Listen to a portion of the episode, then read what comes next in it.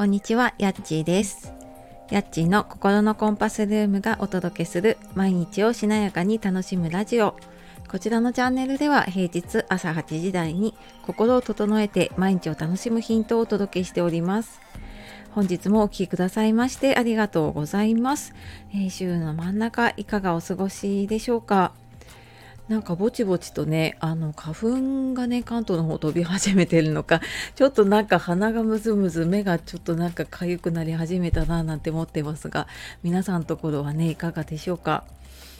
えー、初めにちょっと一つお知らせです。今週金曜日2月2日の金曜日の、え12時、お昼12時からインスタの方でコラボライブをやります。えー子育てで大切にしていることっていうテーマで、えー久しぶりのね、インスタライブになるので、もしリアルタイムでね、来れる方いたら遊びに来てもらえたら嬉しいです。で今日は、えー調子が悪い自分から無理に抜け出そうとしないためにっていうことで、えー昨日ノートとかメルマガとかの方でね書いた内容なんですけれども、えーこちらの方テキストまた貼っておくのでよかったらあのそちらの方もね合わせて読んでいただけたら嬉しいです。であのなんかこれを書こうと思ったのがなんか私いろいろ今月いろんなことをねやっていて、まあ、自分の仕事もなんだけどそれ以外にいくつかねいろんな活動をしていてでいろいろやってるんだけどなんかその自分のこうえー、て言うんでしょうね望むところには全然いけてないというかあのあまりちょっと自分のその欲しい結果から見るとあんまり良くないというか状態だったんですね。ででもなんか全然焦りがないけどなんでだろうなと思ってちょっと考えてみました。なんか仕事がうまくいかないとかね家族とか会社とかでも居心地が悪いなみたいにか何をやってもうまくいかないことあのうまくいかない時期ってねありませんか？でそうなるとあなんとかしなきゃとかこのままじゃ仕事がなくなっちゃうとかね。そんな感じで焦れば焦るほどね空回りしている自分。でさらにそれそんな自分に落ち込むみたいなね。そんな悪循環にどっぷりはまってしまうっていうこともねありますよね。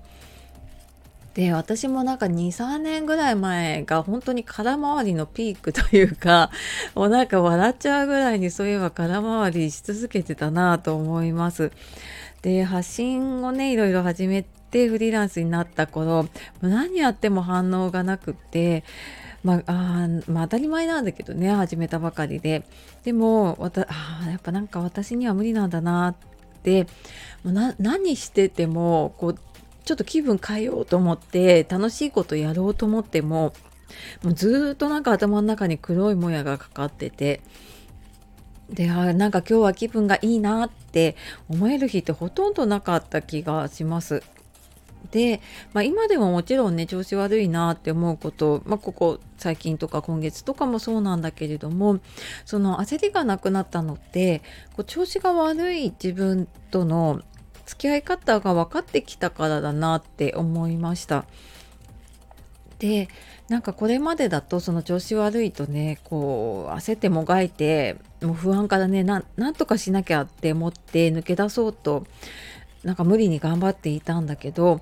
うーんなんかねそういうふうにすればするほどダメな自分にすごい落ち込むっていうことが増えちゃうんですよね。なのでなんか逆にその無理に抜け出そうとしなくて大丈夫なんだっていうふうに思えてその付き合い方をねなんか自分なりにうまく見つけていけるといいかなと思ってあのーであのーそんな話をちょっと今日はしています。であのそうですねなんかこうねダメな自分に見られたくないっていうのもあるしこういつもの自分に戻ってね楽しく過ごしたいって思うと思うんですよね私もそうだったのでね。であの私がその自分調子が悪い時のね自分と付き合ってるのにあなんかこれは良かったなっていうものが3つあったので、えーちょっとね3つお話ししていきたいと思います。1つ目があのその時の自分の気持ちを知るっていうことですね。さっきね落ち込むと悪循環が起こるって言ったんですけどそうするともう何に落ち込んでるのかが分からなくなってくることってありませんか？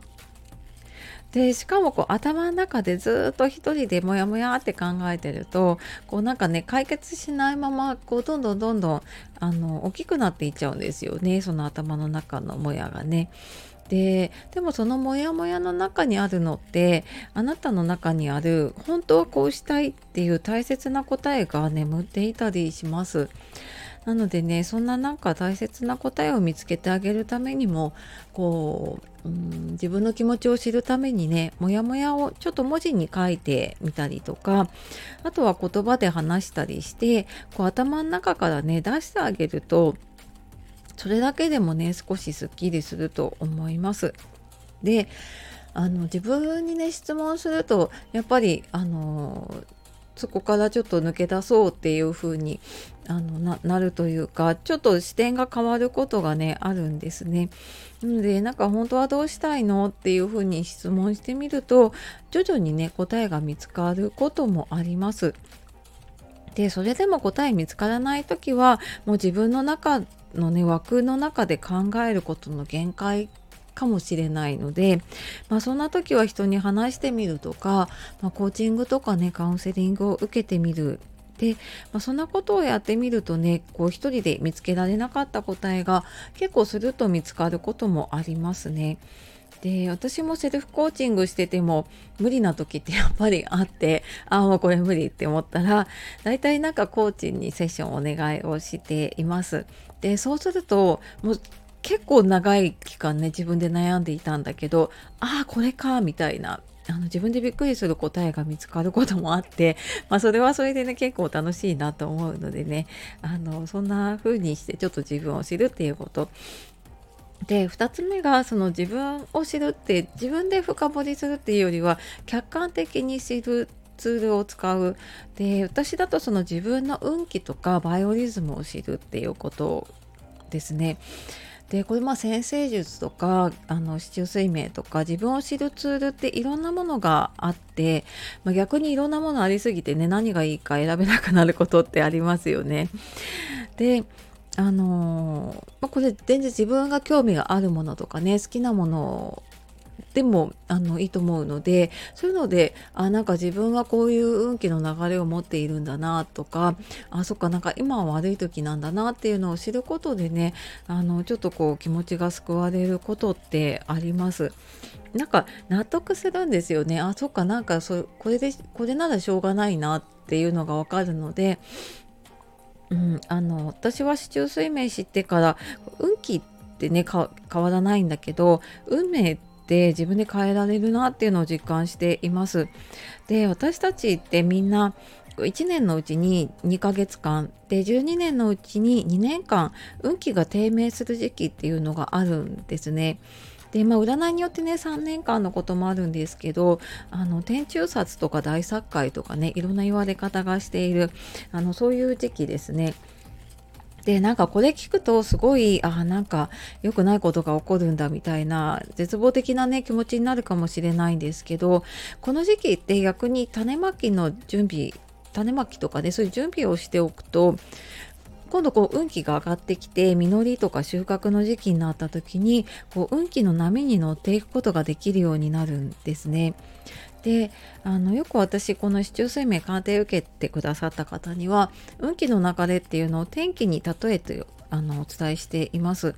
でこう台風とか大雪とかね天候悪い時ってやっぱりそれなりの格好をするですよね。するしもしかしたらねちょっと予定変更してあのまた天気のいい時に出かけようって思ったりするようにあの運気の悪い時期っていうのも同じで次のね運気がピークの時期に合わせてコツコツできることをやっていくと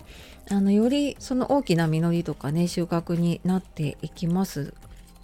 のでこう人のためとかね社会のためにできることっていうのを意識しながらあの種をねまいていく。まあ、そんな準備をしていくとねいいと思います。で3つ目が自信を取り戻せるものをお守りにする。でなんかどうにもならない時って、まあ、何かにすがりたくなることありませんか？まあ、これはね人によってそのお守りだったりとかうんなんかこう自分の大切にしている元気になる言葉だったりとかこれがあれば大丈夫って思えるものってあると思うんですよね。でそういうのをこう、えーと、常に見えるようにしていたりとか身につけたりしているともうそれだけでやっぱりね自分がちょっとずつこう元気になっていきます。で私は去年からパワーストーンのアクセサリーを作るようになってから自分とかね身近な人がちょっとピンチの時とか応援したい時にこう必要なエネルギー持っているパワーストーンを組み合わせたブレスレットにしていたりします。で一人で不安になったりとかあと何かこれやらなきゃみたいなのですごい緊張してる時に そのこう手首でキラキラしてるブレスレットを見るとあなんか守られてるみたいな 安心感でねその緊張していたりとかねそのちょっとガチガチになっている心も体も結構緩んでくるっていうことがあります。で今はね私ご相談いただいた方にオーダーメイドでブレスレットを作っているんですけどその市中水明とかね足りない気を補ったりとかあの自分がこうなりたいっていうものに合わせて作るっていうことでその運気の波にね流されないお守りになっているっていう方もねすごく多いです。うん、なんかそんな風にねあの自分を守ってくれるものをねあの持つといいかなと思います、えー、そんな感じであなたに合ったこう調子の悪い自分との付き合い方っていうのが見つかるとご機嫌に過ごせる時間も増えていくのでこう自分だけじゃなくてね結果的に周りの人にもプラスな影響っていうのもあると思います。なんかそんな風にね自分がまず満たされていくとあの周りの人が満たされてねこうご機嫌で幸せな循環が広がるといいなと思っています。えー、で今日は調子が悪い自分から無理に抜け出そうとしないためにっていうことでお話ししてきました。最後までお聴きくださいましてありがとうございます。では素敵な一日をお過ごしください。じゃあまたね